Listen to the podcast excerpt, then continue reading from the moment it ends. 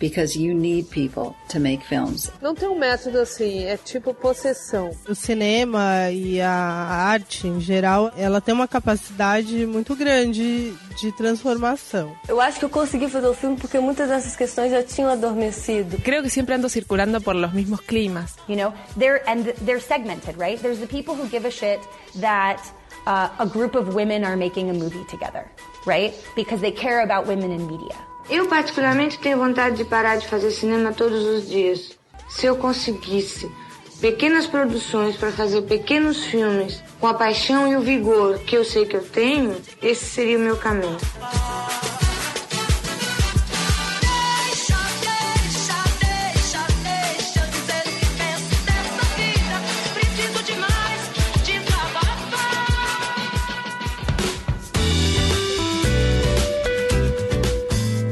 A escada é uma construção que serve para fazer um deslocamento vertical. Nem sempre é assim, mas tem um jeito de facilitar tudo isso. De elevador? Não.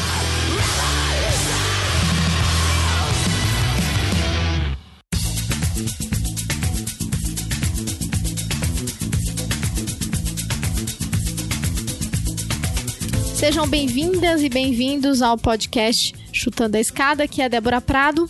E aqui é Felipe Mendonça. E aí, Débora, e hoje nós falaremos sobre o que e com quem?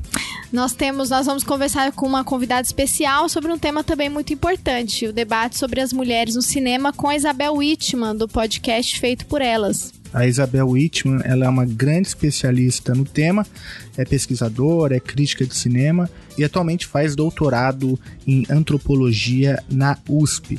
E como você falou aí, o podcast Feito por Elas é um podcast dedicado ao papel das mulheres no cinema, então eu deixo a recomendação e também o link aí do podcast na descrição desse episódio. Aliás, Débora, a abertura que a gente ouviu aí um pouco antes da vinheta do Chutando a Escada é justamente a vinheta do podcast feito por elas, lá da Isabel. É isso aí, a conversa foi muito importante. Nós tocamos em temas também relacionados aos movimentos, né, contra o assédio que começaram em Hollywood, tiveram repercussão não só dentro dos Estados Unidos, como também ao redor do mundo, né? Nesses últimos dias aqui no Brasil, a gente tem enfrentado também uma onda de denúncias contra assédio sexual de uma figura de um líder religioso, né? O, o João de Deus e que de Deus não tem nada, mas enfim, as denúncias é, estão aumentando, né? Pelo que eu percebi pela imprensa, já são mais de 300 relatos.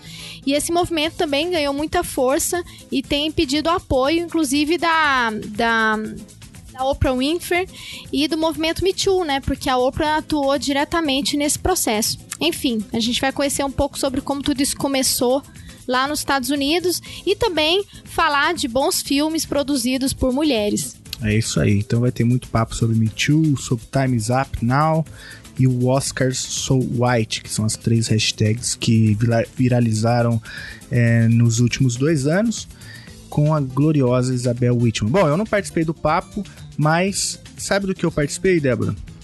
Do que? Junto com você, inclusive, lá da quarta-feira de ideias da Conectas, é, que selecionou aí 20, mais de 20 projetos é, que difundem direitos humanos no Brasil e o Chutando Escada foi um dos projetos selecionados. Foi uma experiência sensacional, né? A gente, eu conheci pessoalmente a Aline Hack do podcast Olhares, mando um abraço para ela aqui. E conhecemos muitas pessoas, muitos projetos sensacionais, né? A gente conseguiu gravar com algumas pessoas e a nossa ideia é lançar algumas gravações dessa, é, desses projetos que foram apresentados lá ao longo dos nossos próximos programas. É isso aí, você falou da Aline Hack, eu conversei com ela rapidinho lá na feira, então escuta aí. E olha só quem eu encontrei aqui, a Aline Hack do Olhares Podcast. E aí, Aline, tudo bem? Tudo bem, Felipe. Ai, que legal, né? A gente chegou nesse lugar aqui do Conectas para falar sobre podcast de direitos humanos. Eu acho que é uma conquista incrível de 2018, né? 2018 definitivamente foi o ano do podcast, não foi não? Olha, eu acho. Eu acho que foi o ano do podcast. Depois de. A gente foi pra CXP, né, no, na semana passada, e voltamos pra cá pra expor aqui o Olhares no, na feira do, de, de direitos humanos.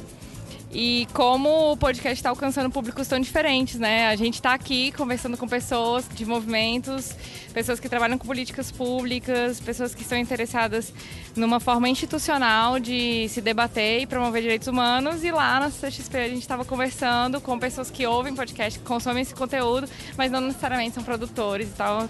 É, é, é bem diferente a abordagem. Está sendo assim muito gratificante. 2018 está sendo realmente o ano do podcast. Eu estou muito feliz é, que o Chutando a Escada e o Olhar estão aqui na feirinha do Conectas para discutir a importância e a relevância das nossas vozes para um debate político, para um debate institucional, para um debate de direitos humanos e progressista, claro. Ah, muito legal. Eu estou muito feliz também de estar aqui e de ter olhares aqui. A gente começou praticamente juntos, né? E de te conhecer ao vivo também. Eu estou muito feliz. E a gente falou com várias outras pessoas, né, Débora? Vários outros projetos. E aí a gente conversou aqui o que nós faremos. A gente vai divulgar um projeto por episódio e a gente escolheu aqui, claro, com por conta da, da relação que tem com o tema, o projeto da Maiara e da Beatriz para divulgar no, no, nosso episódio de hoje. As duas produziram um filme chamado Lacre História de Geração Tombamento. E você conversou com as duas, não foi, Débora? Sim, bati um papo sensacional com elas e que falam sobre o empoderamento de mulheres, sobre desigualdade de gênero e também problematizam essa questão ah, das mulheres negras produzindo é, no Brasil. Então foi um bate-papo bem legal e elas lançaram um documentário aí. Fica, fica a recomendação para vocês e o link ah, para quem quiser assistir também estará aqui na nossa descrição. Então vamos ouvir o papo que você bateu aí com as duas. Bom, e nós estamos aqui na Feira de Ideias com a Beatriz Amaiara, justamente, né? Cineastas aqui que estão apresentando também o filme delas aqui no, na feira. Eu gostaria que você falasse um pouco sobre o seu trabalho e a gente vai ouvir logo mais a Isabel Whitman justamente para falar sobre a questão das mulheres no cinema. Depois eu vou te fazer uma pergunta mais especificamente sobre isso para as duas. Mas, enfim, fique à vontade para falar, para divulgar o filme de vocês. É, nós somos jornalistas de formação e esse trabalho foi justamente o nosso trabalho de conclusão de curso. É, para a universidade a gente tinha que entregar vários pro, produtos, né? A gente tinha que entregar um livro, um documentário e um podcast. E aí a gente entregou os três e, na minha opinião, o podcast é o, o, o, documentário, foi o que ficou mais redondinho. A gente tem muito carinho pelo nosso documentário e eu acho que isso se deve principalmente ao trabalho da Mayara, porque a Mayara, antes de fazer jornalismo, ela já tinha noções de cinema, foi ela que dirigiu o nosso documentário, e eu tenho certeza que ele não teria ficado tão legal se não fosse por ela. Me fala sobre então o documentário Geração Tombamento. A gente vai colocar no feed do nosso episódio as informações, mas o documentário chama Lacre Histórias de Geração Tombamento. É, oi, eu sou a Mayara. Bom, o documentário ele fala sobre a vivência, né, do que se define como geração tombamento, através de recortes que fizemos sobre estética, colorismo, literatura, é, representatividade, moda e festas e movimentos culturais, né? Então a gente fez, pegou esse mix de informação tentou traçar essa, esse movimento que surgiu há cerca de seis anos atrás, né? E que, e que se define como movimento de empoderamento da juventude negra. E foi assim. Muito legal fazer. É somos em seis mulheres, né? Quatro meninas negras, duas meninas brancas que também tiveram a oportunidade de descobrir, né?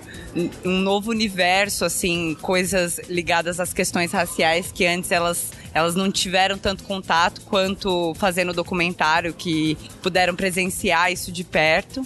E não sei, eu acho que é isso. Eu acho que é isso. Em tese, o documentário fala sobre isso. É Lacre Histórias da Geração Tombamento. Ele tá disponível no YouTube.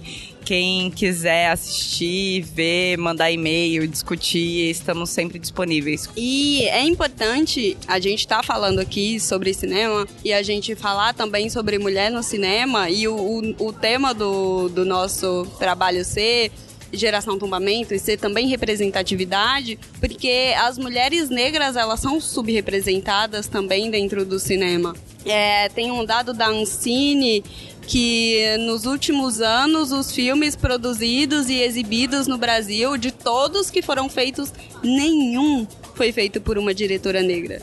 É como se não houvessem diretoras negras aqui no Brasil. E eu tô aqui do lado da Maiara, que fez e que faz. E conheço roteiristas, e conheço diretoras, e conheço profissionais é, negras do cinema que fazem e que brilham e que são sensacionais e que são invisibilizadas por conta do racismo e por conta do machismo que são estruturais na nossa sociedade. Então a gente tem que mudar isso e a gente muda isso fazendo. É isso, acho que você disse tudo.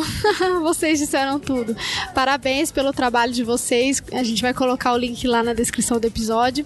E muito sucesso. Que esse seja o primeiro de muitos e muitos documentários. Parabéns. Obrigada por tudo. É isso aí. Então, como a Débora falou, o link aí pro filme Lacre Histórias da Geração Tombamento vai ficar disponível aí na descrição deste episódio. O link tá. O filme tá disponível na íntegra também no YouTube. É, e Débora, esse episódio de hoje foi um episódio muito bom, muito interessante com a Isabel. E ele faz parte de um movimento que a gente vai fazer agora no fim do ano é, de episódios especiais que vai contar com a participação de hosts de outros podcasts. Hoje a gente tem aqui a Isabel do Feito por Elas, sempre falando de cultura, cinema cinema, claro, sempre com aquelas pitadelas de política e chutes de escada. Então hoje vocês vão curtir a Isabel. Na semana que vem nós teremos um outro episódio muito especial, bem no dia do Natal, né, no dia 25, é, com o host de um outro podcast que eu não vou dar aqui spoilers, é, e também com um outro especialista. E no dia primeiro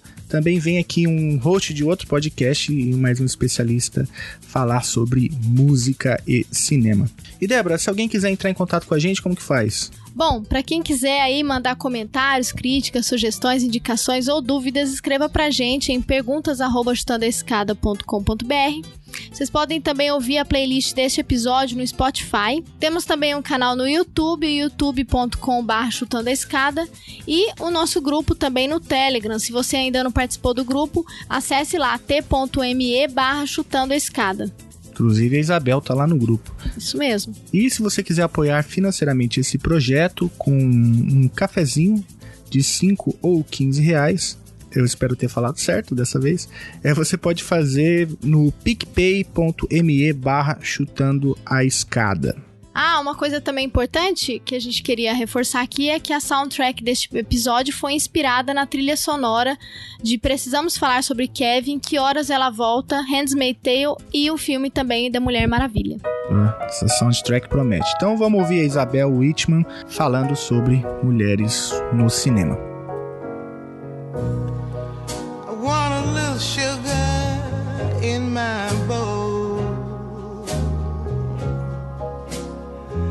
I want a little sweetness down in my soul.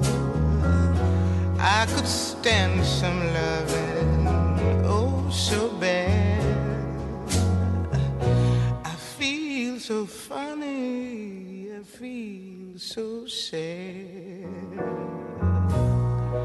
I want a little steam on my clothes.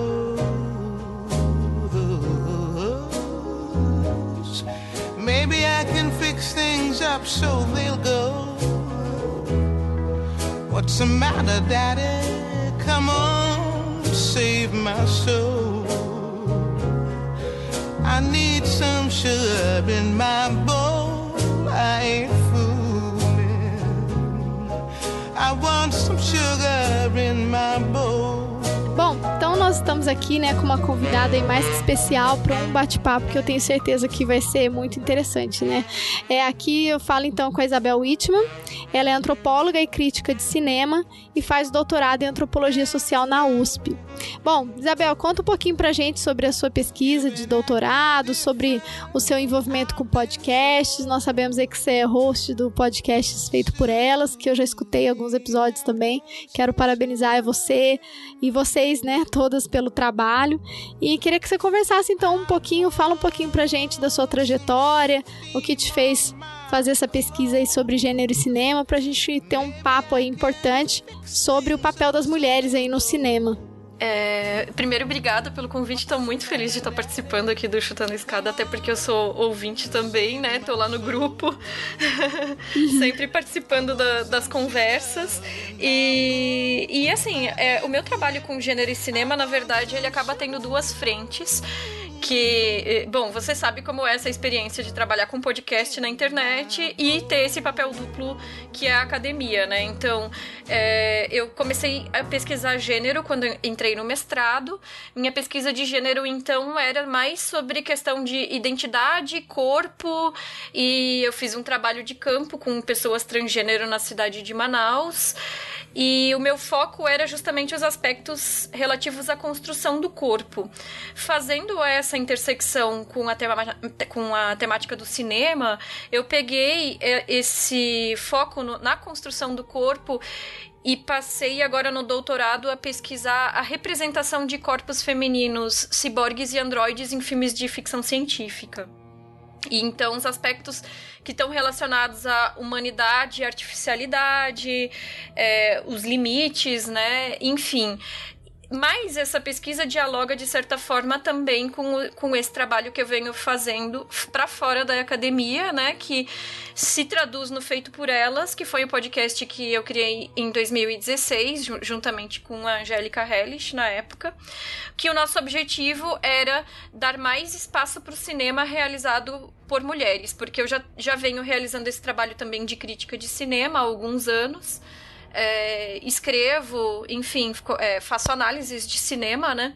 E, e uma coisa que a gente percebe na crítica é o pouco espaço que se dá aos trabalhos é, realizados por mulheres, seja na, na atuação e, e, no protagonismo, enfim, mas também, principalmente, na direção, onde os trabalhos realizados por mulheres têm uma visibilidade muito menor e existe um problema sistêmico de apagamento desses trabalhos, né? Então, a ideia do Feito por Elas foi justamente ser um podcast onde a gente pudesse discutir esses trabalhos e trazer para o público. A nossa ideia a longo prazo é trazer outras profissionais que não as diretoras, mas a gente sente uma urgência tão grande nesse sentido de é, mostrar quantos filmes dirigidos por mulheres incríveis que estão por aí, que são às vezes tão pouco conhecidos e tão pouco divulgados que por enquanto a gente, a gente tem focado mesmo é, no trabalho das diretoras.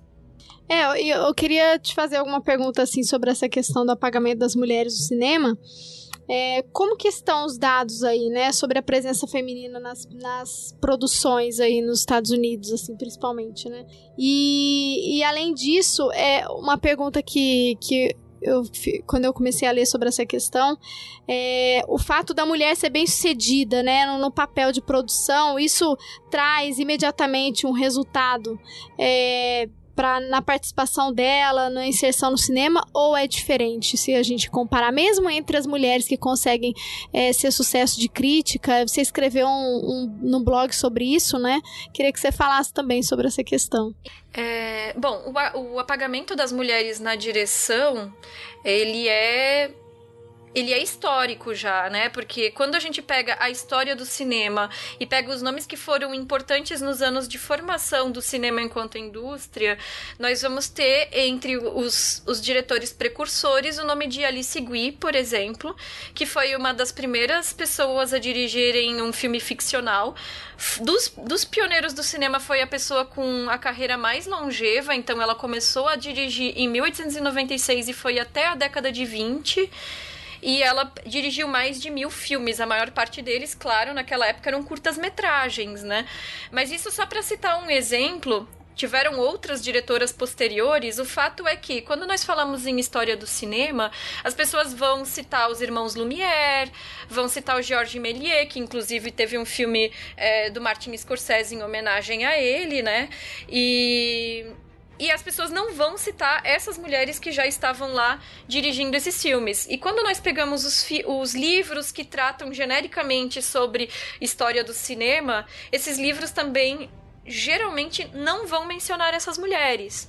E a maior parte desses livros que são considerados é, o padrão de consulta para quem quer, de uma maneira geral, ter um conhecimento sobre esses momentos históricos, são escritos por homens. Então, é, as coisas estão muito interligadas, assim, essas questões de gênero. Quem que está produzindo o conteúdo que é, que é consumido pelas pessoas, né? Quem que define qual que é o cânone, quais que são os filmes que são considerados essenciais e de que forma e, esses filmes essenciais estão sendo filtrados e sob que critérios e aonde que se produz esse apagamento, né?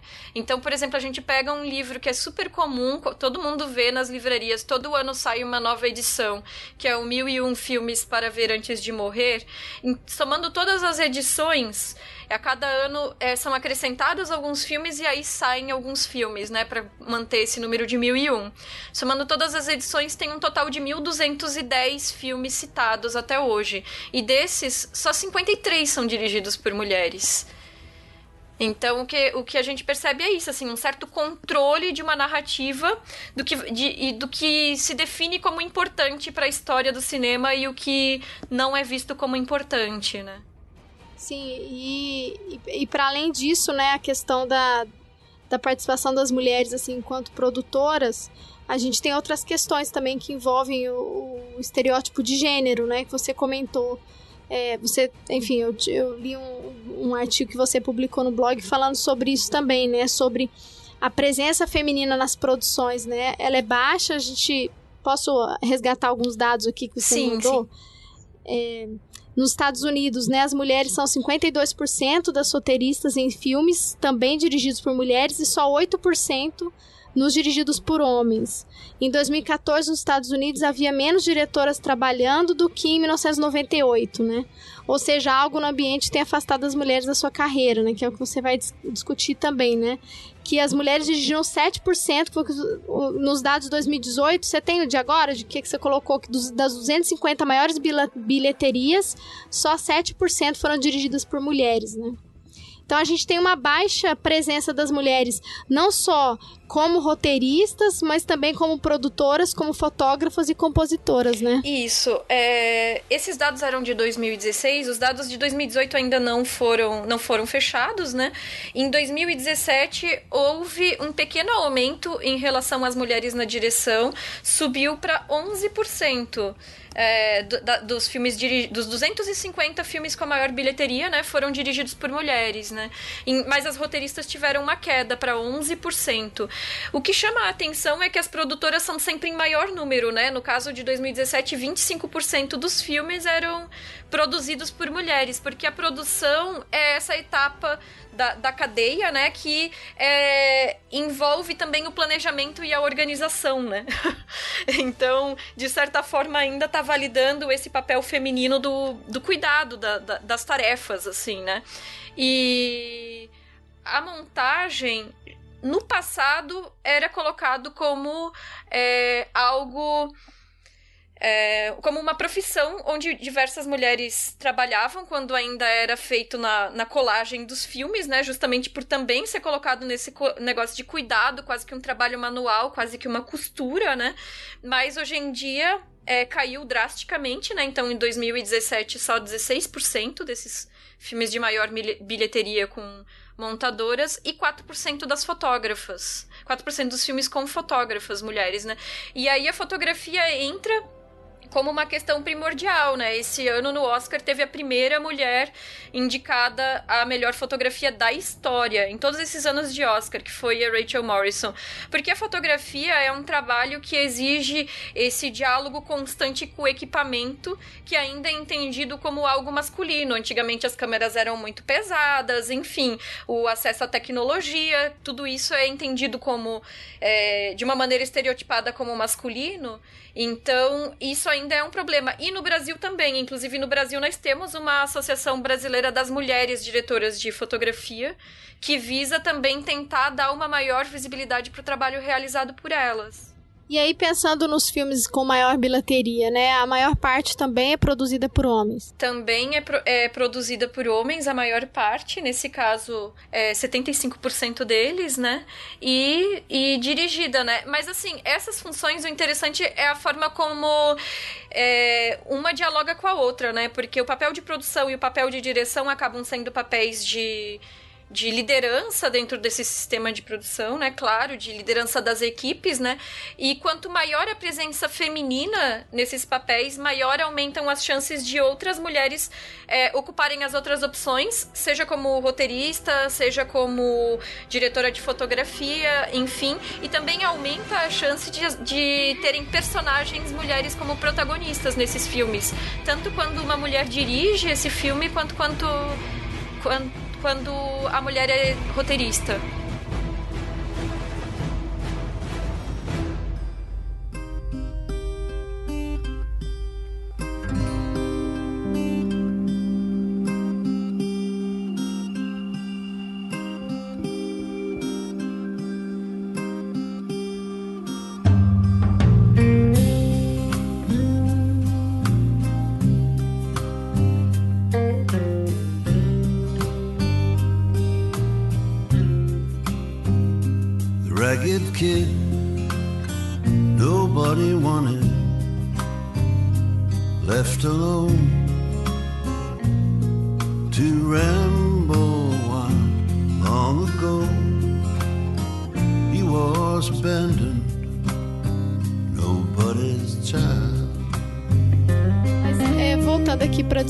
Eu fiquei pensando, na sua opinião, assim, como a como o estereótipo, né? Você mencionou o caso das fotógrafas, né? Das, do, de quem está atuando nessa área por conta do peso e tem esse estereótipo de que ah, não cabe para mulher esse tipo de trabalho, mas é, de forma mais ampla, assim, na produção de um filme, né? Como que você enxerga uh, esses estereótipos, né, sobre o papel da mulher e como que isso fica mais evidente, assim, na produção? Existe uma questão que é, embora as mulheres sejam a maior parte da bilheteria nos Estados Unidos, no caso o público pagante, né? E e em termos de valor bruto, descontado a produção, o, o, custo de produção dos filmes, né? Filmes protagonizados por mulheres proporcionalmente arrecadam mais valor de bilheteria do que filmes protagonizados por homens, até porque geralmente eles custam menos. Mas aí tem essa questão que é a carga é, que se coloca no trabalho dessas mulheres. Então, por exemplo, quando uma mulher é contratada para é, um determinado papel, por exemplo, dirigir um filme. Se esse filme ele tem um, um desempenho ruim na bilheteria ou na crítica ou os dois, geralmente isso vai para conta de todas as mulheres que trabalham naquele, naquele setor. E o que não acontece com os homens. Então, por exemplo, quando filmes de super-heróis, só para citar um exemplo de filmes que geralmente envolvem muito dinheiro e arrecadam um grande valor de bilheteria. É, nos anos 2000 teve o filme protagonizado pela, pela Jennifer Garner, acho que foi, que era o Electra, que foi um desastre, né? Tanto de crítica quanto de, de arrecadação, mas foi o suficiente para os estúdios, por muito mais de uma década, falarem: filme de super-heroína não dá dinheiro, não vamos mais fazer.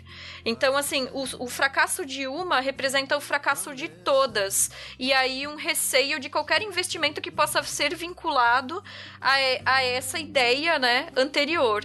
E aí, por isso que esse ano, ano passado, no caso, né, o filme da Mulher Maravilha se mostrou tão importante nesse sentido, porque é, foi colocado por, pela grande mídia que faz cobertura de cinema como uma aposta do estúdio porque foi um orçamento de 150 milhões de dólares pelo que foi chamado de uma diretora indie. Sendo que essa diretora indie, que era a Patty Jenkins, ela já tinha um filme anterior que tinha sido indicada ao Oscar de melhor atriz, que era o Monster Desejo Assassino, né? Que a Charlize Theron foi, foi indicada. E. É, uhum. Mas isso é colocado como um risco, sabe? Enquanto que jovens diretores na faixa dos 20 anos que fazem filmes indies com orçamentos baixos e esses filmes se mostram pequenos sucessos comerciais, geralmente vão parar em grandes franquias. É, são contratados para dirigir Jurassic Park, Jurassic World agora, né, para dirigir os filmes da franquia do Star Wars. Esses filmes novos do Star Wars, quase todos dirigidos por jovens que vieram de filmes de baixíssimo orçamento. Enquanto o que acontece é que é, o cinema que é realizado pelas mulheres, ele ainda é entendido como um cinema de gênero, como se é, uma mulher que dirige filmes, ela tá fazendo um filme que é voltado só para mulheres e ele vai ter um desempenho duvidoso porque só mulheres vão assistir. Enquanto, na verdade, os, os dados mostram que, ao contrário, geralmente esses filmes têm um desempenho proporcionalmente melhor. Mas ainda existe a resistência por parte dos estúdios nesse sentido. É, eu achei importante esse tópico que você mencionou, por exemplo, o caso da Mulher Maravilha, né? E esse Twitter que foi colocado, enfim, do é, foi o Hollywood Reporter, né? Que você colocou até num, você escreveu um texto sobre isso. Aí eu queria te fazer uma, uma pergunta sobre essa questão. É, que, quem, quais mulheres conseguem, né, filmes com alto orçamento, assim, né, acima de 100 milhões de dólares? Quantas mulheres participam, né, desse, desse clube restrito aí, né? Acho que foram muito poucas, né, as mulheres que conseguiram produzir um filme dessa categoria. Exato. 100 milhões de dólares hoje em dia é um orçamento que, para filmes que se pretendem conseguir um desempenho de blockbuster, seria até banal, né? 100 milhões de dólares para esses grandes filmes de heróis e afins. É realmente um orçamento Uh, até baixo, vamos dizer, né? E até hoje só quatro mulheres conseguiram esse orçamento. Então foi a Catherine Bigelow com K19 em 2002. É, que também, coincidentemente ou não, foi a primeira diretora a receber um Oscar de, de melhor direção, né? A Lana e a Lily Wachowski, duas vezes, com A Viagem em 2012 e Destino de Júpiter em 2015. Mas aí também é, vale lembrar que as duas já há um bom tempo tem uma certa desconfiança assim dos, dos estúdios em cima dos projetos delas, porque são projetos muito autorais, muito arriscados, nem sempre se recuperam financeiramente. Então, esse valor parcialmente foi elas mesmas que custearam do próprio bolso, então não é nenhuma produção de estúdio completamente. E esse ano teve a Ava DuVernay com Uma Dobra no Tempo, que era um filme da Disney, né? E ela então a única diretora negra nesse caso.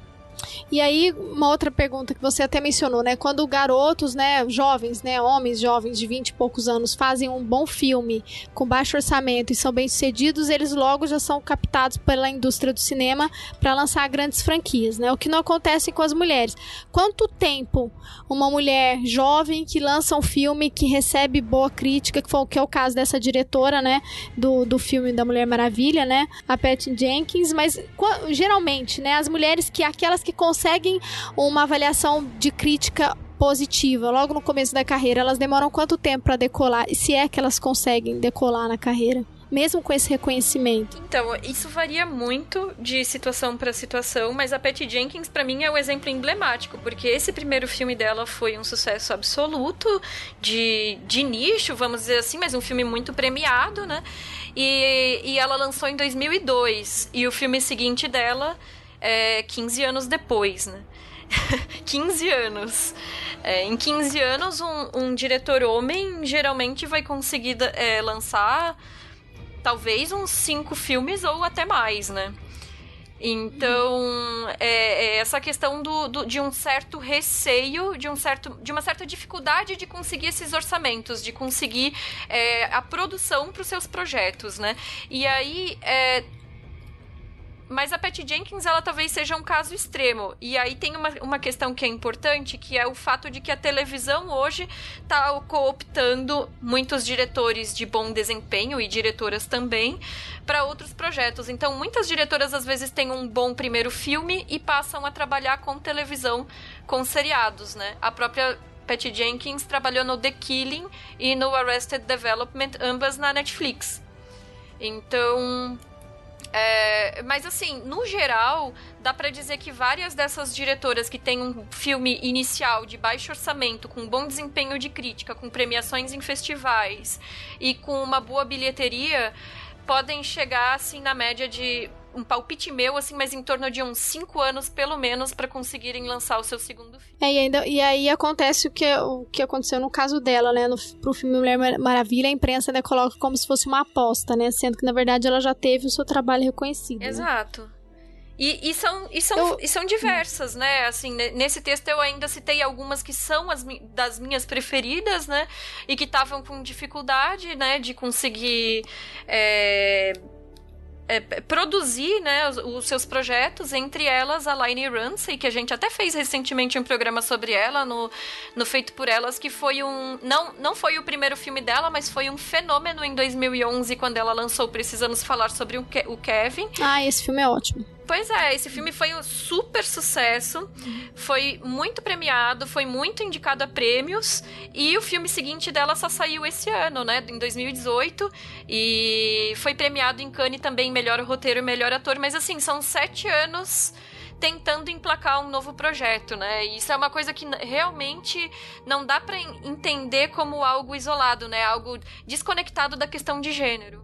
E aí uma, uma questão, como é, do, do, gancho que a gente pega a partir disso, né? Você tem uma, uma baixa representatividade das mulheres na produção dos filmes, né? Então você trouxe alguns dados aqui, só pra gente resgatar os dados mais atuais, né? Que você passou pra gente.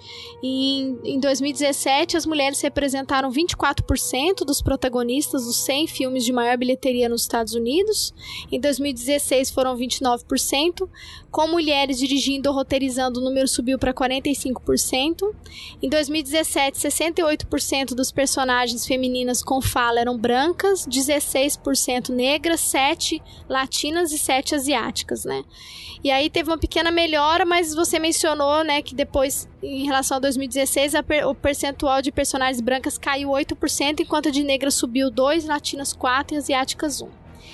Mas tendo esse contexto, né, de baixa representatividade das mulheres na produção, como isso vai impactar nos filmes que a gente assiste, né? De que forma, né, essa é, o, o, existe isso, assim, o homem sendo padrão na produção, isso vai diretamente impactar na, no resultado desses filmes? Ah, sem dúvida. É, como eu mencionei, tá tudo relacionado, né? Até a gente, enquanto espectadora, nós mulheres espectadoras a gente está muito acostumada a assistir um filme é, esse filme ser protagonizado por um homem e a gente é, se colocar no lugar desse homem mergulhar na história da maneira como é feita a proposta de narrativa. Isso pra gente é um padrão. A maior parte dos filmes que nós consumimos são protagonizados por homens. E isso vem também do fato de que a maior parte dos filmes que nós consumimos são escritos roteirizados por homens e dirigidos por homens. Porque quanto maior a, a, a porcentagem de mulheres escrevendo e dirigindo, é, maior vai ser a porcentagem de personagens de protagonistas mulheres e também de personagens com falas que sejam mulheres, né? São são são dados relacionados, né?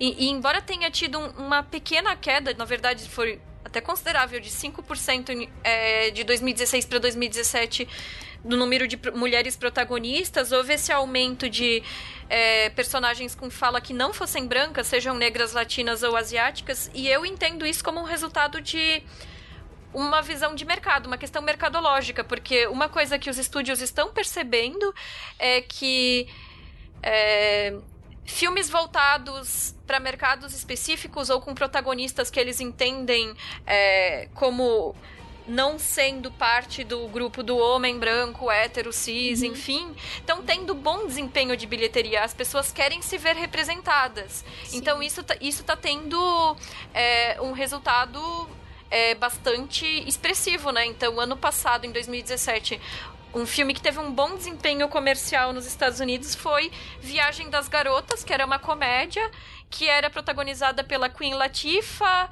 a Jada Pinkett Smith, a Regina Roll, enfim, todas mulheres negras. E teve um desempenho ótimo de bilheteria para um filme com um orçamento super baixo, né? E esse ano teve também o Podres de Ricos, que todos os protagonistas são de origem asiática. E, e isso tem se mostrado, é, no final das contas, é aquela coisa, né? É uma indústria. As pessoas têm que pensar, no final das contas, em termos de lucro. Então, os estúdios vão acabar se voltando para esse tipo de produção, porque eles percebem que isso é efetivo é, justamente na questão da bilheteria, né? Uhum. É, e aí fazendo um gancho aqui com esse cenário mais político no cinema, né?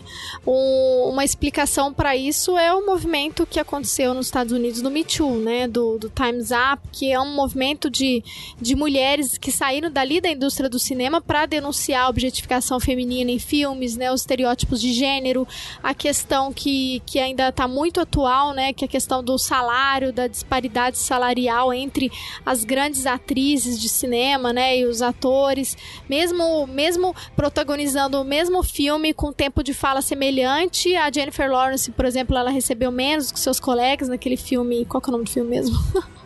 Atrapassa. Atrapassa. Já falando trapaceiros aqui.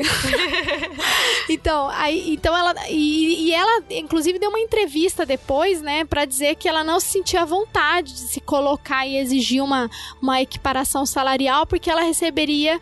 A, enfim, ela ia ser taxada, rotulada como mimada, etc. Né? Então, assim, a mulher, muito raramente essas atrizes elas, elas assumem e comprem a briga para conseguir uma equiparação salarial, né? E, mas eu acho que o que explica muito esse processo que você mencionou é tem sido esse movimento mesmo, né, das atrizes e, e da sociedade em geral, né, dentro dos Estados Unidos para tentar questionar esse tipo de padrão, né? O que, que você acha? É, você sim. concorda? Sim, é, nos últimos anos já vinha havendo esse movimento no sentido de pedido de equiparação salarial, porque mesmo as atrizes mais bem pagas, e todo ano sai aquelas listas tipo people da vida, dos maiores salários de Hollywood, né? Que são, na verdade, números é, especulados, porque os números corretos é muito difícil de, de se ter acesso, né? Mas enfim, o que se sabe é que geralmente a atriz mais bem paga de um ano recebeu igual ou menos do que o décimo, décimo quinto homem mais bem pago daquele ano. Isso um padrão dos, últimos dos últimos anos, assim, vamos dizer, da última década, né? Então as atrizes têm feito esse movimento nesse sentido de é, reivindicar salários próximos, iguais aos seus é, companheiros de filmagem, especialmente quando são protagonismos divididos, né? Muitos filmes são coprotagonizados por um personagem masculino, uma personagem feminina, e esses, esses papéis não são remunerados de maneira igual, né? Que foi isso que aconteceu no Trapaça, né? Aconteceu esse ano também é, em um filme que era o é, todo, todo o dinheiro do mundo, acho que é isso o nome do filme, All the Money in the World, que foi regravado para justamente excluir o personagem que seria do Kevin Spacey, que tinha sido acusado de assédio sexual, né? Sim. Então ele foi regravado substituindo o Kevin Spacey pelo Christopher Plummer e as cenas que precisavam ser regravadas foram tanto do Mark Wahlberg quanto da Michelle Williams. E depois é, ficou-se sabendo que a Michelle Williams ganhou, tipo, 800 dólares por 10 dias de filmagem e o Mark Wahlberg ganhou um milhão e meio de dólares. Nossa. Muito então, é, e isso assim, se, sem ter sido conversado com ambos os lados. Um não sabia o salário do outro. É, mas que mostra o quanto que tá naturalizado esse tipo de disparidade, né? E aí depois o Mark Wahlberg, para não, não é, corroborar com, com essa, essa ação, né, doou, doou 2 milhões de, de dólares pro, pro próprio movimento Time's Up, né? Enfim. Mas esse movimento de reivindicação de maiores salários é, acho que meio que culminou justamente com o Me Too, que é, foi um passo natural, né? Porque a questão da dignidade no local de trabalho, né? Não só você ser pago, embora são salários milionários, existe toda essa questão do privilégio, né? Mas você ser pago de maneira igualitária em relação aos seus colegas de trabalho, mas também é, ser tratado com dignidade no sentido de em um ambiente onde você não seja assediada. É, que foi onde começou todo esse movimento do Me Too, viralizou um pouco quando veio à tona é, o caso do Harvey Weinstein, que provavelmente é um, é um o maior produtor dos últimos 30 anos em Hollywood, né? Produziu uma boa parte dos principais filmes lançados lá. É, que foi é, a primeira reportagem saiu no New York Times, escrita pela Jodie Cantor e pela Megan Twohy, em 5 de outubro do ano passado, né? De 2017 e contavam as histórias de assédio sexual, os acordos financeiros, enfim. E na sequência veio uma outra reportagem do Ronan Farrow na New Yorker, que aí ele juntou mais a história de 13 mulheres é, que foram sexualmente abusadas e três mulheres estupradas pelo Harvey Weinstein. E isso é, durante três décadas de trabalho em Hollywood onde as pessoas avisavam umas às outras sobre esse comportamento. É, era aquela coisa meio que sabida de maneira velada, mas que nunca tomava um corpo, né, de, de uma denúncia formal, né? E aí, é, quando veio, veio nesse sentido de é, coletivo em que há um fortalecimento aí das vozes, né? Porque às vezes uma mulher sozinha não sente que ela tem força para lutar contra toda uma estrutura de, de apagamento e de silenciamento. Sim, esse, e esse movimento também explica esse esforço, né, pela maior representatividade das mulheres a partir de 2016, né, que foi justamente ali que a gente tem esse gancho, né, porque é, se a gente for pensar, por exemplo, né, uh, tem um, um, artigo do Nod 8 que fala também sobre isso, né, o, o, o, viés de gênero, né, ele é inegável entre os seis maiores estúdios que, que comandam Hollywood, né, e ela vai falando, por exemplo, que o, o caso do, do Harvey Weinstein é um, é um desses, né? Mas a maioria dos executivos nos estúdios são homens, né? Brancos em sua maioria. Então a gente tem uma baixa representação de profissionais também negros, né? E, e, de mulheres também, como a gente tem comentado aqui. Na Paramount a mesma coisa, na Sony, na Disney, na Universal, na Fox, na Warner. Então, em sua maioria, os executivos são homens, né? E aí a gente tem na, na roteirização, a maioria são roteiristas também homens. E aí isso vai resvalar também e vai ter um impacto desse, desse, decisivo, né? Na forma e no conteúdo desses filmes e também no tempo de fala, né? Se a gente for pensar uma outra questão que, que é muito abordada nessa, nessa temática do cinema é a questão da representação, né? Uh, os protagonistas, em sua maioria, são homens e quando são mulheres, elas têm tempo de fala menor, né? E aí tem até uma ferramenta que foi... Queria que você mencionasse um pouco sobre isso, sobre o teste que foi implementado para pensar essa questão da representatividade feminina no cinema, que é o teste Bechdel, né? É, tem gente que fala Bechdel, aí eu não sei também qual seria a pronúncia correta, mas... Também não, fiquei é, na dúvida. Mas a Alison Bechdel, ela é, na verdade, uma cartunista, uma, uma quadrinista, né? Que é, tinha uma série de quadrinhos que se chamava Dykes to Watch Out For, que seria, em uma tradução bem rasteira, algo como tipo, mulheres lésbicas pra gente ficar de olho, né? E, e ela mesma, sendo uma mulher lésbica, então ela sempre abordou as questões tanto de gênero quanto de representação de, de sexualidade.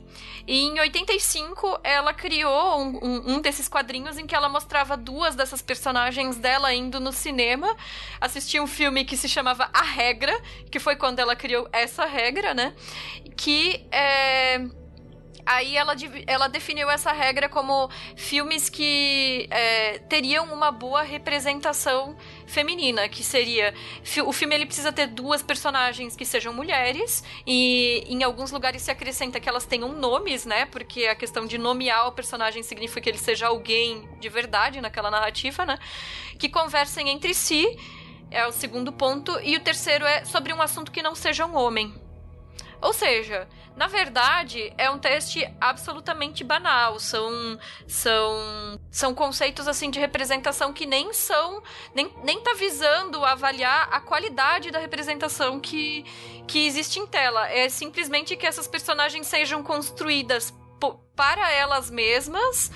É, e não que elas é, sejam o que se chama de smorfete, né? Que é quando só tem uma mulher isolada em uma narrativa e que também elas não sejam apenas definidas pelos homens que estão em torno dela nessa mesma narrativa. Então, por isso, conversar sobre algum tema que seja para elas e não sobre um homem, né?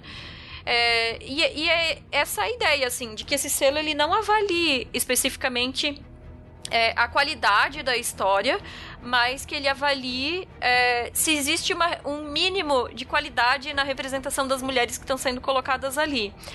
É, No Brasil, esse selo ele tem sendo adotado desde 2017 pelo coletivo Elviras, de mulheres críticas de cinema, que eu também faço parte, né? E então é mais nesse sentido. Em alguns lugares do mundo ele tem sido usado às vezes como uma espécie de guia de consumo. Algumas salas de, cin de cinema disponibilizam a lista de filmes que estão em cartaz, avisando se passam ou não no teste para pessoas estar ciente se existe uma representatividade feminina nessa narrativa. Eu, eu mesma nunca me deparei com esse selo, assim, né? mas eu acho que seria sensacional se a gente começasse a divulgar mais esse tipo de informação, né? Porque a partir daí você passa a ter um conhecimento do que de fato você está adquirindo, né? Alguns dados que eu, que eu tive olhando aqui sobre pesquisando no, nesses blogs, né? O Node 8 também resgatou algumas coisas sobre essa questão da representatividade, né? Como que as mulheres elas são, né? É, minoria tanto nos bastidores, né? Elas como diretoras, roteiristas, produtoras executivas, produtores, editores, cinematógrafos, a maioria são homens, então mais de, de 70 a 90% é, entre dos 250 maiores filmes, né, são feitas por homens, tem a participação dos homens. E aí aqui tem uns dados sobre a, como as mulheres são retratadas nos filmes, né? E aqui, por exemplo, de 2007 a 2012, dos 500 maiores filmes nos Estados Unidos, 30,8% de personagens com falas são mulheres, 28,8% das mulheres usaram roupas provocativas contra 7% dos homens. 26,2% das mulheres ficaram parcialmente nuas, contra 9,4% dos homens. 10,7% dos filmes tiveram um elenco equilibrado, então só 10, né? Só 10% dos filmes. Quase 11%, né? A proporção de atores para cada atriz, né? De 2,5 mais ou menos para cada um. Então, assim, a representatividade é muito baixa, né? E uma coisa que me chama a atenção também é essa questão da, da nudez, né, feminina no cinema. Isso já foi debatido até, inclusive aqui no Brasil, né? Tem alguns vídeos que circularam no, no YouTube, acho que foi o Pedro Cardoso criticando, né, sobre como a nudez feminina parece como uma exigência para as atrizes brasileiras, né? Não sei se, se você chegou a ver, mas ele acho que ele falava mais em novelas, não era tanto nos filmes, mas a gente sabe que isso também acontece. Inclusive, a HBO, é, que tem séries super é, respeitadas, vamos dizer assim, eu costumava ter, eu não sei se isso ainda tá válido hoje em dia, mas costumava ter uma espécie de cláusula de que sempre precisava ter cenas de nudez nos seus seriados mesmo que não, não fizesse sentido em termos de roteiro, sabe? Então, se para as pessoas para é, é muito fácil de reparar. Se, se a pessoa assiste, sei lá, Game of Thrones ou. É, True Detective, essas séries que são mais badaladas, assim, né?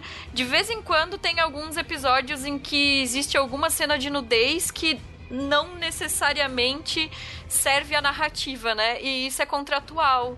Eles são obrigados a incluírem essas cenas. Que absurdo, então, eu não então, sabia disso. Pois é, eu não sei se isso ainda era válido, mas eu lembro que na primeira temporada do True Detective, é, o roteirista chegou a falar que ele incluiu uma cena de nudez completamente despropositada, meio que só pra dizer: olha, eu tô colocando isso aqui porque eu sou obrigado. Nossa. E. Enfim, mas, mas isso também é, tem muito essa questão de.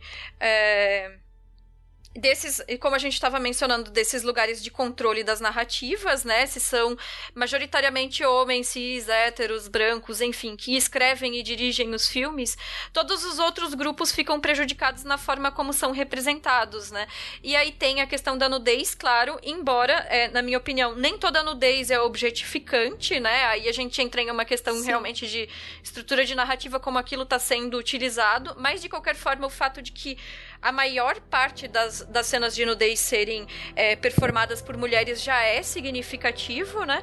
Mas também entra, por exemplo, na própria construção dos personagens. Quando a gente tem um filme onde tem uma mulher que é uma personagem é muito mais raro que essa mulher seja definida na sua carreira e na sua profissão do que um homem, por exemplo. Agora, eu não tenho exatamente a estatística aqui, o dado, mas é, é assim: chega a ser metade das personagens tem em relação aos, aos, personagens masculinos têm a sua profissão definida. Justamente porque geralmente elas estão na narrativa para é, circular em torno dos homens que são protagonistas, né? Então elas não precisam ter uma função para elas, né? Elas, elas existem em relação a esses outros personagens. I could bet all the that I. Rushing in the night like a would it be bad if I had to the bills that up my back. You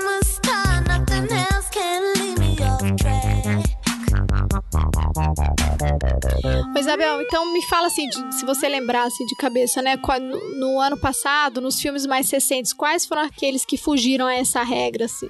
Que tiveram uma representação é, quando, que rompeu né, com esses estereótipos de gênero na produção e também né, na execução desses filmes, né? No próprio roteiro, etc. Você lembra de cabeça aqui alguns filmes para passar pra gente? Olha, de cabeça assim complicado. Mas assim. do, do ano passado, eu acho que sem dúvida esse destaque em termos comerciais acabou sendo Mulher Maravilha. Porque ele foi. É, dirigido por uma mulher, protagonizado por uma mulher, foi a terceira melhor bilheteria dos Estados Unidos, né? É, em um ano em que as três maiores bilheterias foram de filmes protagonizados por mulheres, algo que não acontecia desde 1958. E, é, e, o, e como eu tinha citado o exemplo do Electra, é, o fato de Mulher Maravilha ter tido um bom desempenho comercial já abriu as portas para outros filmes de super-heroínas que vão ser agora dirigidos por mulheres. Então vai ter a Mulan, que não é bem uma super-heroína, mas é uma heroína, enfim, mítica, né? Que é, vai ser dirigido pela Nick Caro, vai ter a Capitã Marvel, que é a Anna Boden, e, e Black Cat e Silver Sable, que vai ter a, ah, mulher lésbica, Gina... não é? Eu, eu, li que a atriz é lésbica e que a personagem também seria, que seria ah, o primeiro tá. caso. Ai, não, não tô sabendo. Desculpa te interromper, mas pode Não, imagina, não, mas é interessante, esse eu não tava sabendo. E quem vai dirigir vai ser a, a Gina Prince Brightwood, que ela vinha fazendo também romances de baixo orçamento com mulheres negras protagonistas. Então esse também vai ser o primeiro filme de grande orçamento dela, assim.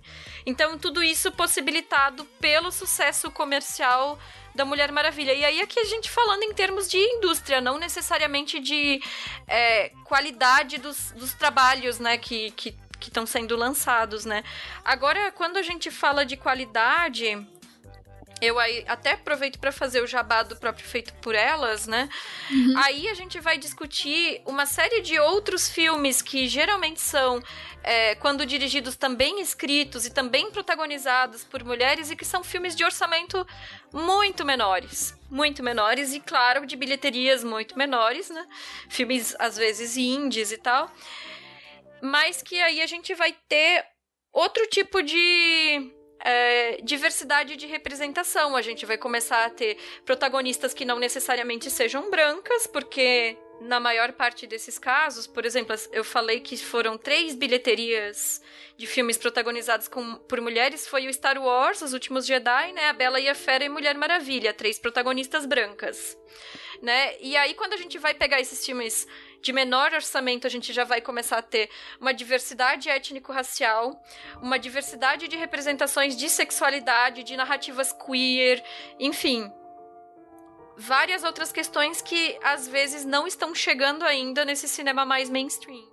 E aí, uma outra questão que, que me veio à tona quando você falou sobre a questão da nudez é sobre as cenas de violência também, né? Com relação às mulheres, né? A própria série Game of Thrones foi muito criticada por uma cena de estupro que, que foi veiculada. E aí eu me lembrei do, da série que foi premiada. Eu queria saber, apesar de, enfim, a gente tá entrando agora na televisão, mas do Handmaid's Tale, né? Qual a sua opinião sobre essa série, né? Na primeira temporada ela foi muito bem recebida, mas depois eu já li várias críticas com relação à segunda temporada, né? Com relação ao nível de violência enfim, sobre as questões que, que envolvem aí é, esse tema da representação de como as mulheres são representadas, de como a violência contra as mulheres é representada assim de modo mais geral, se você puder falar para mim, o que, que você achou assim desses, dessa série? Qual que é a sua opinião? Bom, eu, eu assisti as duas temporadas, né, de Handmaid's Tale, o Conto da Aya. É, eu gostei muito da primeira temporada, eu já ti, eu tinha lido o livro e, e existe uma fidelidade muito grande, até porque a própria Margaret Atwood foi uma das roteiristas da primeira temporada, né, da série, o que significa que ela deve ter mantido um, um certo controle, e aí eu já tô entrando no, no âmbito da, espe da especulação, né, mas eu acredito que ela teve um certo controle sobre o que estava sendo é, feito em termos de narrativa, né, e, inclusive, no sentido de, de certa forma, atualizar alguns temas que ainda não estavam tão presentes no livro, como a própria questão da sexualidade e a questão étnico-racial, que foram adicionadas camadas na série, né? Então, a gente já tem uma personagem que é lésbica e, e também é negra, que é, uhum. a, é, são questões que não são tão colocadas no livro. A gente tem a impressão, lendo o livro, que é um mundo onde é, esses marcadores já foram superados, o que pra gente, enquanto sociedade, não faz sentido, de certa forma, né? Então, na série, isso foi adicionado. Acho que foi feita uma primeira temporada com grande qualidade nesse, nessa questão da adaptação. Agora, a segunda temporada já não é mais derivada do livro, né? A primeira temporada termina onde o livro termina. E aí a Margaret Atwood também não tá mais roteirizando, só sobrou Bruce Miller, que também roteirizou junto com ela a primeira temporada. É... E aí eu vou ter que ter tecer assim umas críticas consideráveis, porque me desagradou muito essa segunda temporada. Uhum. Em, prime em primeiro lugar, porque o ponto chave do livro é justamente a forma como os corpos das mulheres eram apropriados em virtude de uma questão biológica, né? A crítica toda era é, ter propriedade sobre os corpos das mulheres em função, é, no, no caso específico das mulheres cisgênero, da possibilidade reprodutiva. E o roteirista na segunda temporada, ele faz com que essas mesmas mulheres cisgênero sejam colocadas como guiadas por instintos uterinos, vamos colocar assim. A motivação delas gira em torno da própria gravidez e chega a ser feito mesmo a afirmação de que elas só seriam mães, só, só seria mãe quem, quem fosse capaz de parir. Porque tem toda a questão das, das, das é, esposas dos comandantes que não, não gestam, né? Só criam essas crianças. Então, realmente levando a cabo esse argumento biológico que seria praticamente o oposto do que é o ponto da Margaret Atwood no livro. E outra questão que me incomoda é que o livro trata de um medo muito sutil e muito real que nós temos enquanto mulheres, que é essa perda gradativa da nossa autonomia, no caso feito por vias legais, por vias de legislação, até o ponto de que as mulheres deixam de, de terem autonomia sobre os próprios corpos, né? E enquanto que na segunda temporada, talvez por seu ponto de vista é, de um homem, o ponto de vista masculino que talvez não não o roteirista em específico não tenha essa percepção dessa perda gradual como algo que cause um medo, ele teve que apelar para violência física com impacto visual muito grande para daí sim é, gerar o medo. Tal, é, entende? Assim, é como se nessa visão só o excesso da violência física fosse algo realmente aterrador, enquanto pra gente, enquanto mulher, no nosso dia a dia, esses pequenos detalhes já fazem diferença o suficiente para serem aterradores. Sim, eu tive a, eu tive a mesma percepção que você, assim, mas eu queria saber a opinião de uma crítica de cinema, porque, de fato, a, a, violência existe de outras formas e ela foi muito trabalhada na primeira temporada, né? A perda de direitos, né? A limitação com relação às possibilidades que elas teriam, a, enfim, desde o primeiro, desde, desde o primeiro episódio, né, da primeira temporada, mas aí na segunda focou-se demais nessa questão da violência enquanto estupro, né, enquanto violência dos corpos e ao mesmo tempo uma exploração muito grande desse tipo de violência sem trazer outros elementos que são importantes, assim, né? E, e essa questão da, da maternidade também é um elemento também que me chamou atenção, assim. Eu, mas eu, pelo que eu li, assim, a, a, segunda temporada foi muito mal recebida no geral, né? Por conta disso, assim, pelo excesso de violência, pela falta de uma análise mais crítica. Eu acho que justamente porque a impressão que dá é que o roteiro meio que se perdeu, né? Não conseguiu dar continuidade ao, ao que foi produzido antes, porque antes a gente tinha uma referência, né? Que era o próprio é. livro da Margaret, né? E às vezes nessa necessidade de identificar o espectador com a protagonista, né? Então, por exemplo, no livro, a gente nunca vem a saber o nome dessa personagem principal. A gente sabe é, algo do passado dela, a gente sabe os medos, os anseios, é, os pensamentos dela e o cotidiano, mas não importa quem é ela. Ela é uma pessoa em uma comunidade de mulheres que está sendo explorada e, e, dominada, e o que importa nesse sentido, é, nessa narrativa, não é um indivíduo em específico, mas é essa como coletividade de opressão, né? E enquanto que na série logo de começo, ela já foi individualizada com o nome June, né? Mas beleza, isso faz parte do processo de também criar a identificação do espectador com aquela narrativa.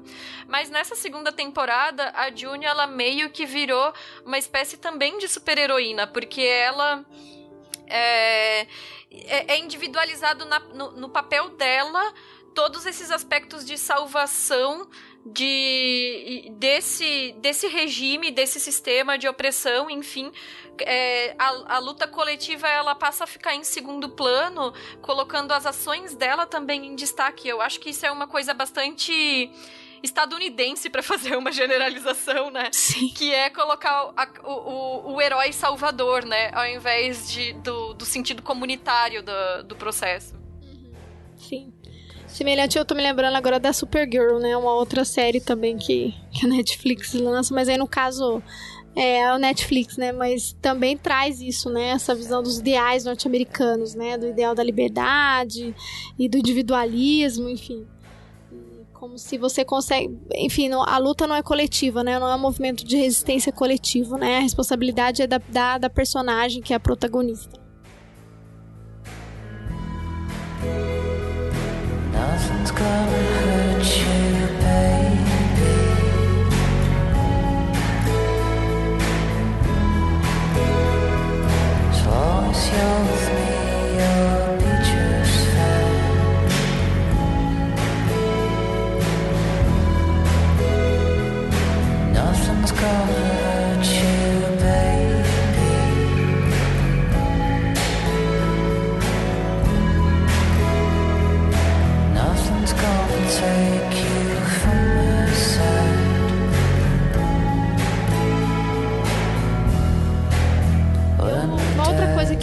perguntando aqui no Brasil, como estamos, né, com relação a essa questão da representatividade, né? É, aí eu vou trazer alguns dados que eu peguei do, do jornal da, da Unesp, repórter Unesp, e depois se você tiver outras informações, você você me acrescenta se eu estiver errado aqui, mas o, eles pegaram os dados sobre o grupo de estudos multidisciplinares da ação afirmativa. E eles mostram aqui que entre que a, a, autora, né, ela vai trazer que entre os filmes com público superior a 500 mil espectadores, de 1970 até 2016 no Brasil, 98% de um total de 498 filmes foram dirigidos por homens. Então isso significa que só 10 filmes tiveram mulheres como diretoras, né, desde os anos 70 até 2016. E aí, aí atrás, a, a, em frente às câmeras, né, a presença de protagonistas femininas ficaram em 39%, sem falar da qualidade desses trabalhos, né? Porque, como você falou, a gente está falando aqui, eu estou trazendo só os dados da representação, mas o, o, qual é o tema e o conteúdo do, do roteiro aí já é uma outra questão também, mas é, se a gente pegar só a representatividade, ela é super baixa, né? O, o Brasil, ele tem os dados também que são fornecidos pela Ancine, a Ancine, ela faz esse recorte de gênero também é, fazendo a intersecção de de raça e etnia. Então, no Brasil, às vezes a gente consegue ter até de uma maneira um pouco mais interessante uma análise sobre isso, né? E, e se a gente pensar que, por exemplo, o primeiro filme brasileiro dirigido por uma mulher foi. É, por uma mulher negra, desculpa, foi Amor Maldito em 84. Ou seja, muito recente. Cinco décadas depois da primeira mulher dirigir um filme no Brasil, sabe? Primeira mulher branca, no caso, né? E, e os dados de 2016 da Ancine no, foram lançados nesse ano no Brasil 142 longas-metragens nos cinemas, né? E desses 142, 111 foram dirigidos por homens brancos. Ou seja, praticamente todos, né?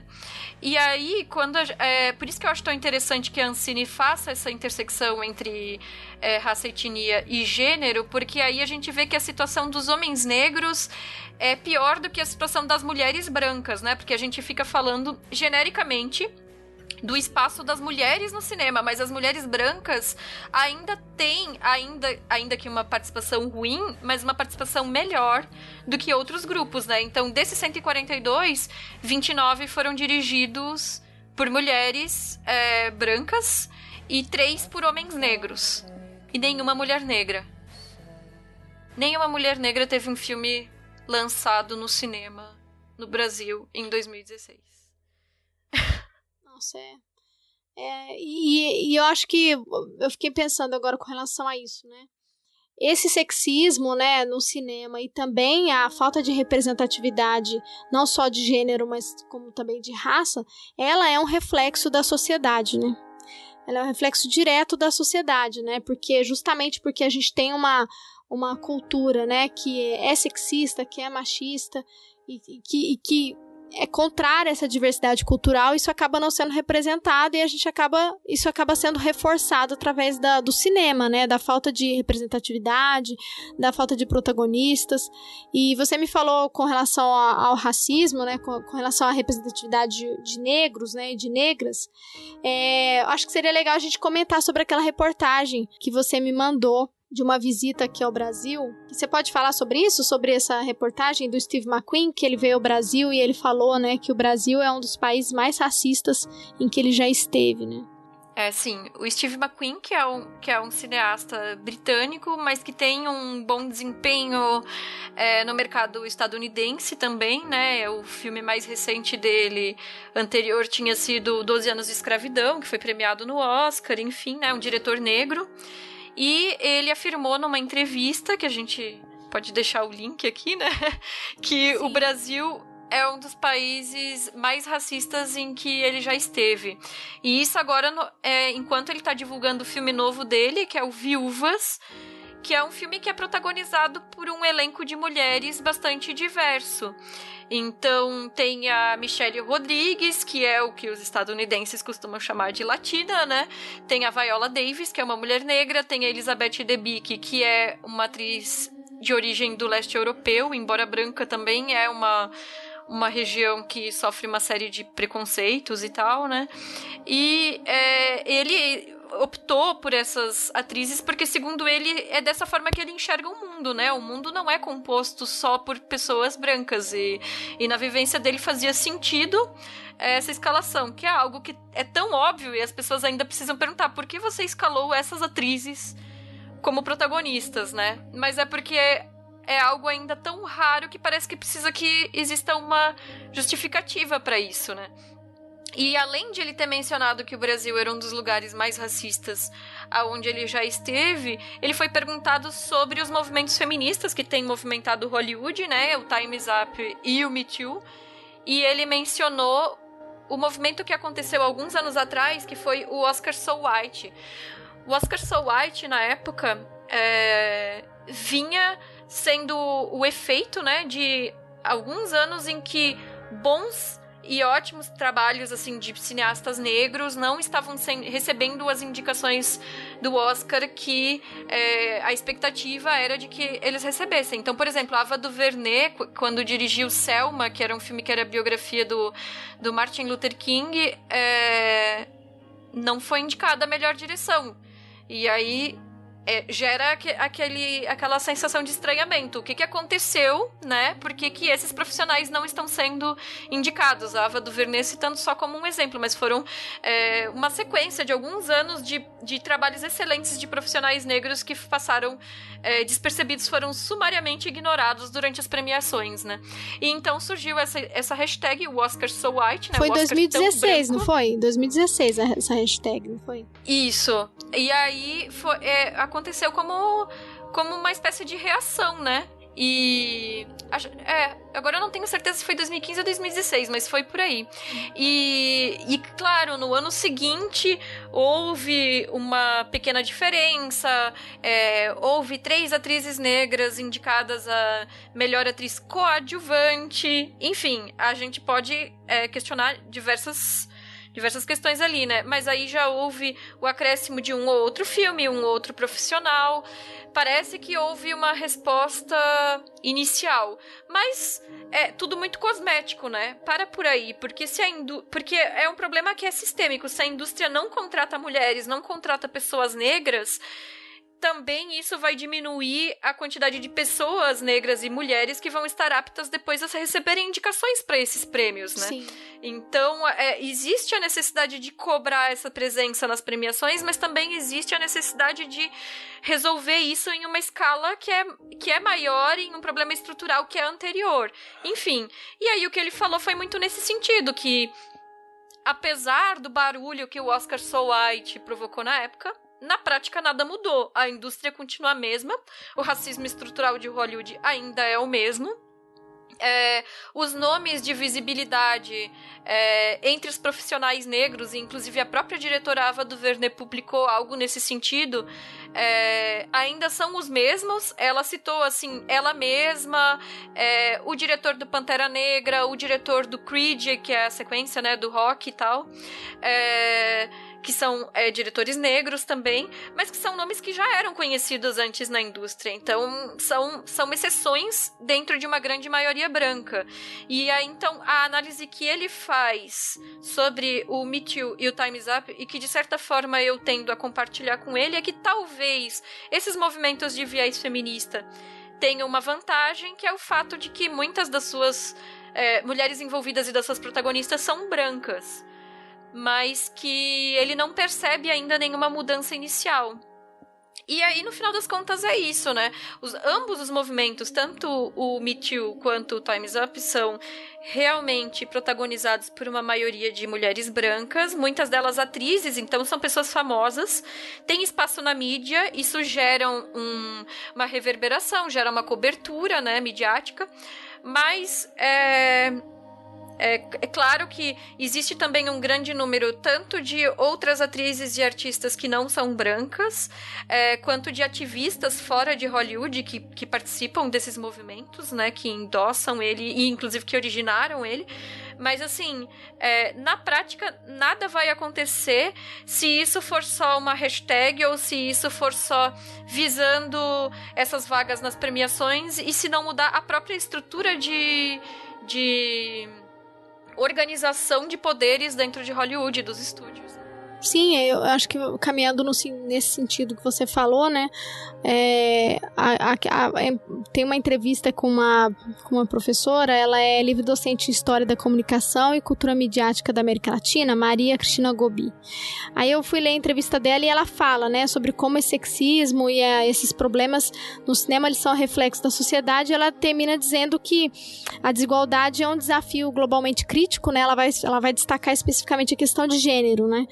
Mas é, eu fiquei pensando sobre esses movimentos. Né? Mesmo Me Too Times Up, ele tem essas críticas que são importantes, mas caminhando no sentido de aprofundar esse processo, eu acho que é possível trabalhar com esses movimentos e através da sociedade, uma pressão da sociedade para que as mudanças aconteçam, né? Porque, por exemplo, a Marcha das Mulheres, né? No início da marcha, da organização da marcha, foi foram realizadas muitas críticas sobre a questão da diversidade dessas mulheres, que eram maioria das líderes desse movimento eram mulheres brancas. E depois pautou-se essa discussão, né? E o movimento das mulheres negras também aderiram a esse processo e passaram a liderar mulheres negras, asiáticas. Então a gente tem uma composição mais diversa do, da, da Marcha das Mulheres que teve, que foi um movimento de resistência importante e, com, e que contribuiu muito, assim, para não só esse movimento, mas outros cenários, né, a questão do Me Too também, da candidatura de mulheres progressistas ali no Congresso nos Estados Unidos, né?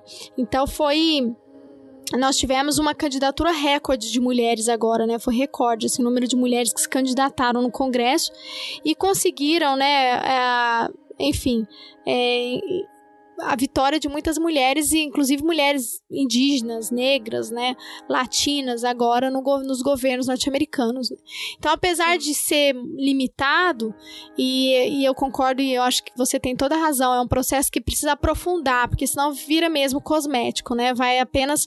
A academia, na época do Oscar So White, eles prometeram, né, até 2020 ter uma agenda de um novo planejamento para melhorar a diversidade, mas a gente sabe que isso aqui é só uma posição retórica, assim, né?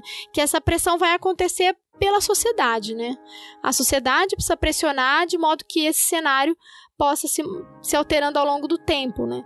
E aí, é, é, é, trazendo um pouco a, a situação para o Brasil, eu fiquei me lembrando de alguns filmes brasileiros que vão na contramão desse processo, né? Que, por exemplo, aquele Que Horas Ela Volta, né? E o Aquários. Mas você lembra de outros, assim? Mais uma vez eu pedindo indicação de filme para os nossos ouvintes e para os ouvintes.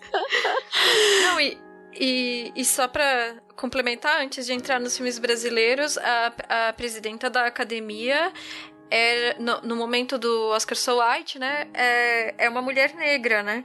Então, de lá para cá, houve o convite para a entrada de diversos novos membros da academia, dando ênfase justamente na diversidade étnico-racial, na diversidade de gênero, é, para também aos poucos dá uma renovada também, né? Nesse perfil de quem são os votantes, né? O que, o que horas ela volta, na verdade, ele foi um, um grande marco, vamos dizer assim, nesse né? cinema recente nacional, né? Porque ele foi dirigido pela Ana Mui Laerte, já tem essa questão de ser uma mulher dirigindo, né? De é, ser a mulher roteirista, a mulher que traz é, várias mulheres como protagonistas é, com sentidos diferentes de protagonismo, porque aí também tem essa questão, né, de quando mulheres são protagonistas, não, não é a questão de serem mocinhas, né, mas a gente quer diversidade de representações, né, queremos boas vilãs mulheres, boas protagonistas multifacetadas, né, e aí o Que Horas Ela Volta traz muito essa questão, né, é, foi um filme que refletiu é, questões políticas importantes. Eu acho que ele é um reflexo ainda de um legado é, do governo Lula, de certa forma, né? E ele ainda estava vindo nessa esteira daqueles anos de, de Brasil como um reflexo daquela sociedade. Então eu, ele é um filme interessantíssimo. Esse ano é, nós tivemos também o lançamento de um documentário que é O Processo, da Maria Augusta Ramos. Esse documentário ele está na pré-lista de documentários que foram selecionados para uma possível indicação ao Oscar no mundo, né? São, acho que 120 e poucos filmes selecionados no mundo e o, e o processo está entre eles, é, o que já é por si só uma vitória, né, independente do resultado final. E ele é um filme interessantíssimo que foi feito é, sendo filmado durante os períodos que antecederam descortinando cenários políticos, filmando dentro das salas de reuniões, é, dentro do, do dos julgamentos, enfim, pegando os personagens mesmos desse processo, literalmente, né? Kafka, kafkaniano aí, né? E, e, e mostrando esses diálogos de bastidores e como que tudo isso é, descambou no impeachment. Então, acho que é um filme bastante interessante. É, pensando outro filme é, brasileiro que talvez o protagonismo não seja feminino, mas que tem um trabalho de mulheres interessantíssimo de bastidores. Eu ia citar também o Era o Hotel Cambridge, que é dirigido pela Eliane Café. E ele é um, um misto de ficção com documentário. com a direção de arte também da, da Carla Café, que é a irmã da Eliane Café, né? Que é maravilhoso, que é num é, edifício abandonado no, no, centro de São Paulo, que é esse Hotel Cambridge, é o próprio hotel, né? Onde hoje é, uma série de refugiados residem nesse local, é uma ocupação. E o filme ele mistura aspectos reais da vida dessas pessoas que moram nesse hotel com aspectos ficcionalizados. Foi feito todo um trabalho com os moradores para a criação das histórias, como elas iam ser contadas. Então ele é um filme que ele tem um, um caráter político bastante interessante. Day it's getting closer, going faster than a roller coaster. Love like yours will surely come my way. Ah, hey, ah, hey, hey. Every day it's getting faster. Everyone said go ahead and ask her. Love like yours will surely come my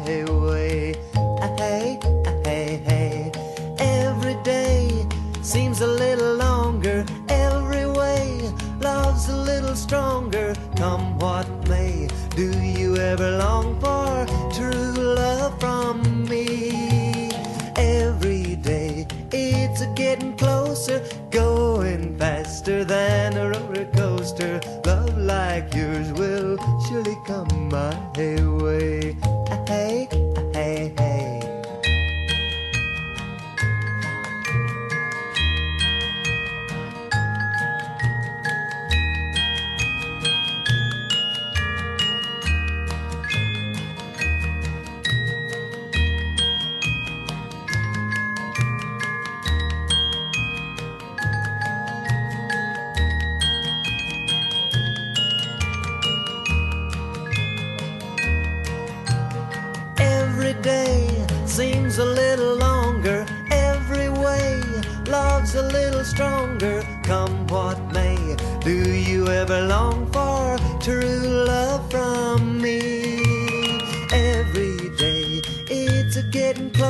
Going faster than a roller coaster. Love like yours will surely come my way. Hey, hey, hey. Ah, quero te agradecer então por essas indicações e eu, eu, eu comentando, acho que pelo que você falou, né, também é, concordando com a entrevista que, com uma, que o McQueen deu, né, a respeito do racismo e da, dos movimentos que têm acontecido nos Estados Unidos. Eu acho que eles vão, eles vão ter um impacto a partir do momento que a sociedade também buscar essa mudança, né? Então é preciso ter uma pressão por parte da sociedade, né? Não dá para esperar, por exemplo, que a academia revise esse tipo de, de questão e a, e a representatividade de forma unilateral, né? Mesmo porque isso não vai acontecer, né? Já, já acontece através desses movimentos. Mas eles têm limitações importantes, né? Então, daí a necessidade de ampliar o foco e a frente de lutas, né? O, o, o próprio Me Too Times Up acaba adotando essa postura muito com relação ao papel das mulheres, mas sem discutir a questão da raça e mesmo a questão do, da, das dificuldades dos homens negros, né? Sim, e nesse sentido eu acho até que, é, é, embora eu tenha algumas críticas ao movimento, mas eu também acho que ele é importante.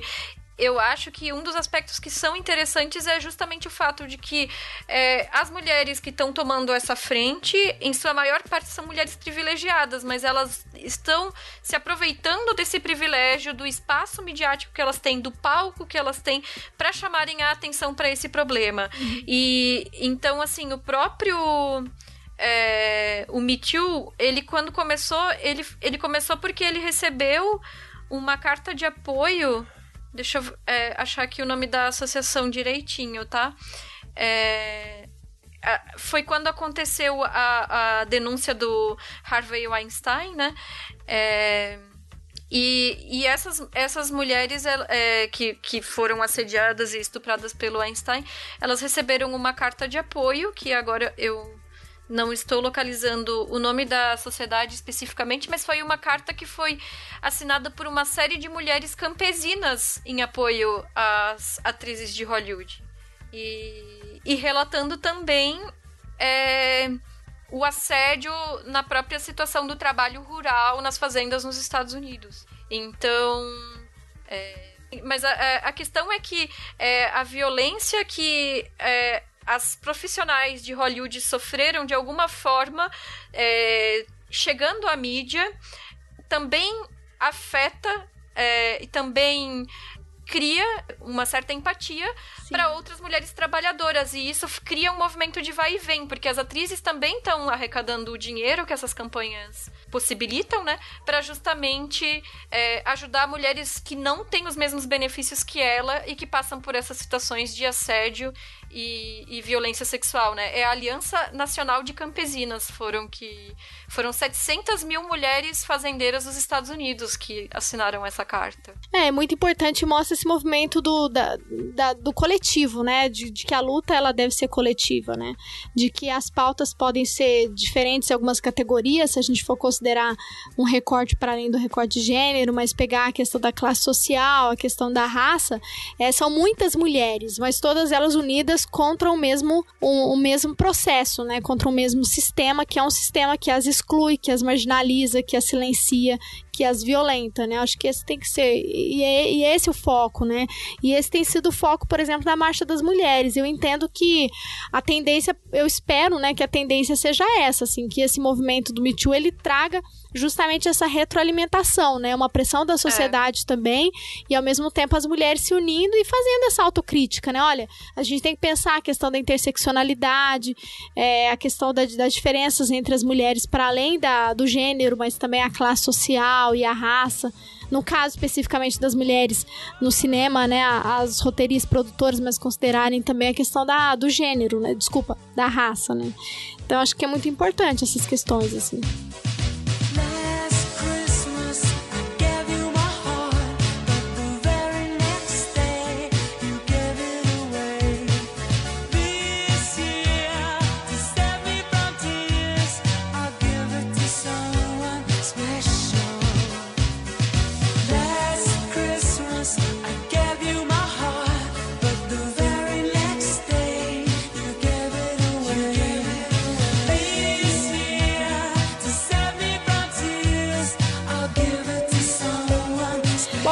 Agradecer imensamente pelo bate-papo. Acho que a gente aprendeu muito e tem muito mais para aprender sobre esse tema que é tão importante e ele, como a gente conversou aqui, ele ao mesmo tempo ele é um reflexo e ao mesmo tempo ele influencia a nossa sociedade, né? Então a arte tem esse papel também, né? De a gente fala que o cinema é um reflexo da sociedade, mas à medida em que o cinema passa a se, a se comprometer com essas pautas de representatividade, maior diversidade, você se vê ali, né? Então, assim, as mulheres negras vão se ver no cinema, a as mulheres e, e, as lutas dessas mulheres sendo representadas né, no cinema certamente fortalece o movimento, né? Então acho que isso é muito importante, assim, é uma, é uma, é uma temática que é fundamental para a gente debater, ainda mais no momento atual. Né? Sem dúvida. Às vezes o cinema ele é tratado como um, tema menor, né? É, é uma arte extremamente popular, vamos colocar dessa forma, né? E então na academia também existe um certo é, desdém, de certa forma, com os estudos em torno do cinema, mas uh, eu considero extremamente importante justamente por esse trabalho de, de, de via de duas mãos, né? Que é o cinema, ele se alimenta da sociedade, mas ele também retroalimenta ela, né? Assim, ele, ele toma emprestado de acontecimentos atuais e des, das reflexões em cima do que está acontecendo, mas de certa forma o que está acontecendo no, tanto nos filmes quanto nos processos por trás deles também depois tem consequências para a sociedade como um todo. Existe uma reflexão dos dois lados ali, né? Então, por isso que eu acho tão importante é, trabalhar tanto com a questão da análise fílmica, que é mais ou menos o que eu venho fazendo no meu doutorado, interpretando essas imagens é, enquanto reflexo daquilo que está vindo da sociedade, quanto também como feito por elas, pensando em como isso se reflete para a gente, como grupo, como coletivo, como, como, como sociedade, né? O que esses filmes, o que essas profissionais tem a, a nos, nos, dizer, né? E quando a gente chega nessa questão da interseccionalidade, que na verdade é, a minha linha de pesquisa de gênero é, é interseccional, né? E aí é, a gente chega a alguns fatores. Ah, inclusive, é, quando você falou dos filmes brasileiros, eu também tenho que indicar dois filmes de terror nacionais dirigidos por mulheres lançados esse ano, que são As Boas Maneiras, da Juliana Rojas, e é, Animal Cordial, da Gabriela Amaral Almeida, que são filmes que são de terror. É, Animal Cordial, especificamente, com bastante gore, com bastante violência, mas que eles tratam lindamente de refletir sobre questões sociais extremamente pertinentes do Brasil atual interseccionando raça, gênero e classe de uma maneira, assim, é um comentário social como poucos filmes no cinema nacional fazem. E são dois filmes de terror, sabe? Então a gente vê que também não precisa existir um preconceito em relação ao gênero cinematográfico, né? E em se tratando das atrizes, é isso que nós estávamos falando sobre os privilégios e fazer uso desses privilégios, né? É, lembrar o caso da Jéssica Chastain, que tem duas indicações ao Oscar e que descobriu que ela ganhava muito mais do que Octavia Spencer, que é uma atriz negra que também tem duas indicações ao Oscar, as duas têm é, basicamente mesmo a mesma posição em Hollywood, né? E que conseguiu fazer uma espécie de barganha em que ela só aceitaria trabalhar em um filme em que ela dividiria o protagonismo com a Octavia Spencer se as duas é, recebessem o mesmo salário, né? Então é, é, eu acho que o que é muito importante desse movimento é isso, é saber que essas mulheres elas são privilegiadas, mas que elas façam uso desse privilégio para negociar lugares melhores para outras pessoas que também estão lutando pela sua situação nessa indústria, né? Então, é, todos têm, todas têm protagonismo, mas a voz e o acesso é diferente em, em, relação a uma pessoa e outra. Ah, obrigada, Isabel. E a gente, para encerrar aqui, a gente costuma chutar a escada, né? Você que é nossa ouvinte, você sabe disso. E aí eu Sim. queria saber, então, é, bom, antes de mais nada, reforçando, então, quero te agradecer imensamente. Eu acho que esse temática foram muito importantes. Quero agradecer as indicações também. Agora, no final do, do recesso aí, do ano letivo, eu vou assistir. Agora, nesse último mês tá difícil, mas nos próximos aí, eu com certeza já anotei aqui as várias indicações, inclusive sobre outros gêneros, como de terror que você mencionou, das, de produtoras, né, de roteiristas brasileiras para eu assistir. Eu juro, eu nem tava lá. A culpa nem foi minha. Foi dela. Essa maldita escada que derrubou a minha amiga. A mesma escada assassina que matou o Zé Carlos. Amor.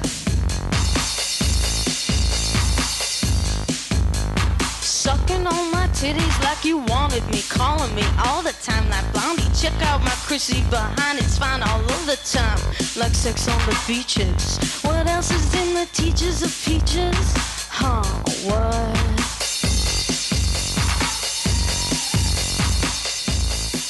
E, mas eu queria saber então, né? Para quem que você chutaria a escada ou para o quê? Ou para o. Enfim, fique à vontade. O espaço é seu. Eu vou ser um tanto quanto clichê e não vou personalizar o meu chute de escada. Eu vou chutar a escada de uma maneira generalista a misoginia.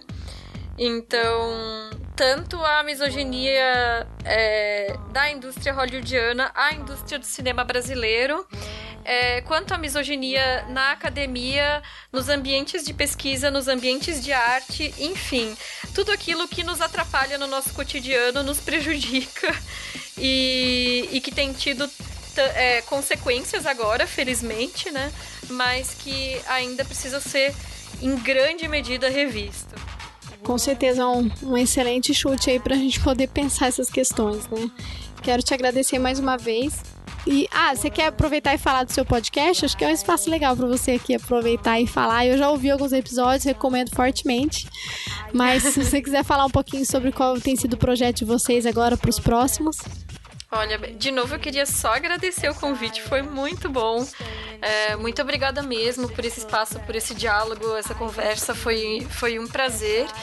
E fa fazendo uma propaganda aqui do podcast, é o Feito por Elas, né? Que justamente, como eu mencionei no início, tem esse objetivo de dar espaço, de divulgar, de comentar os trabalhos das mulheres no cinema.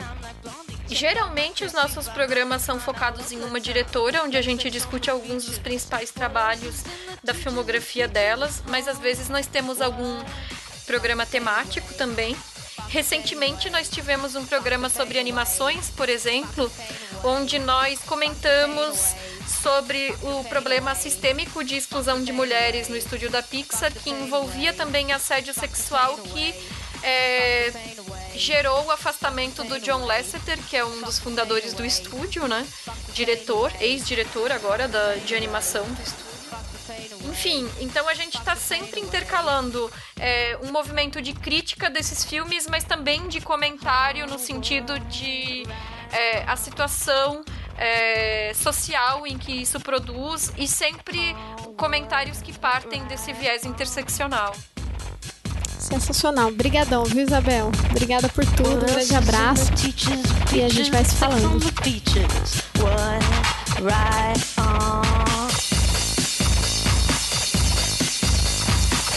Pain away.